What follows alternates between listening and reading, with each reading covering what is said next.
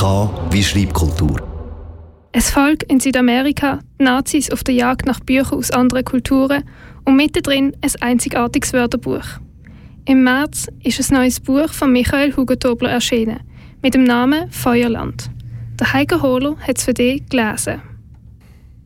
Im zweiten Roman von Michael Hugentobler geht es um ein einzigartiges Wörterbuch, geschrieben von Thomas Bridges.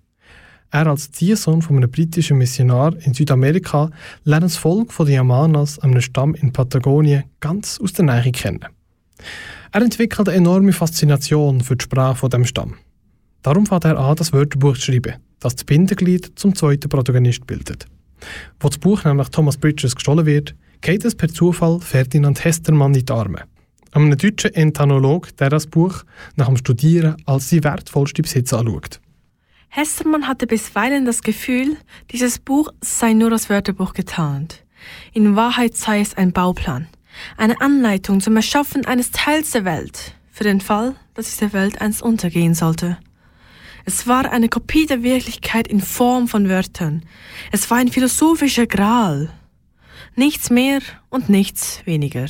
Spielen tut die Geschichte hauptsächlich zum Start vom Zweiten Weltkrieg. Aus Angst, dass die Nationalsozialisten in Deutschland das Wörterbuch beschlagnahmen oder zerstören könnten, begibt sich Ferdinand Hestermann in Lebensgefahr. Der Autor Michael Hugentobler schlägt mit seinem Buch «Feuerland» einen interessanten Bogen zwischen Fiktion und Realität. Denn die beiden Hauptfiguren und das Wörterbuch, das ihnen so wichtig ist, haben tatsächlich existiert. Um die spannt der Autor eine spannende Geschichte, in der es auch immer wieder Exkurse in die Gedanken und Daten von anderen Personen gibt. Er würde einen schwarzen Gummi um das Buch streifen, es behutsam zur Seite legen, aufstehen, die Schuhspitze einige Zentimeter über dem Klippenrand, mit der rechten Hand nach seinem Halfter greifen und die Lasche lösen. Aus der linken Hosentasche würde er eine Glasampulle Ziankali ziehen und sie sich zwischen die Zähne schieben. Er würde sich ganz langsam nach vorn neigen, wie ein Vogel, der gleich die Flügel ausbreitet. Und während seine Sohn noch knapp den Fels berühren, würde er die Zähne zusammenstoßen, den Abzug drücken und für immer verschwunden sein. Der Roman «Feuerland» ist sehr ausgeschmückt geschrieben und trotzdem leicht lesbar. Detailliert und bildhaft wie das Buch ist, kann man sich gut in die Welt versetzen und bekommt den Eindruck von dieser Zeit, von der Missionierung in Südamerika und von der Jagd der Nazis auf Bücher aus anderen Kulturen. Die Männer rissen die Augen auf. Für einige Sekunden sah sie aus, als wäre sie tiefgefroren. Ein Schrei ertönte. Er drang durch die offenen Fenster nach draußen. Er hallte an den Mauern wider. Er war im Gemüsegarten zu hören und in den Ställen und den Schlafmansarden. Eine Stimme krächzte. Wo sind die verdammten Bücher? Aber leider vermittelt Feuerland eben auch nur einen Eindruck.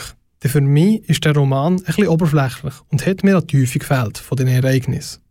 Was ich persönlich sehr schade gefunden habe. Denn das Thema wäre unheimlich spannend. Wer also damit rechnet, viel neues oder unbekanntes Wissen über das Volk der Yamanas oder über die Büchervernichtung der Nationalsozialisten zu erfahren, der ist ja wohl an der falschen Stelle. Wer aber gerne eine kurze und spannende Geschichte über den Weg von einem sehr besonderen Buch möchte lesen, hat mit «Feuerland» von Michael Hugentobler ein Buch, das man mit 222 Seiten auch mal an einem schönen Frühlingstag draussen lesen kann. Das Buch «Feuerland» findest du in allen lokalen Buchhandlungen und im Internet. Falls du Interesse an einer Lesung vom Autor persönlich hast, findest du die Informationen dazu auf michael-hugentobler.ch.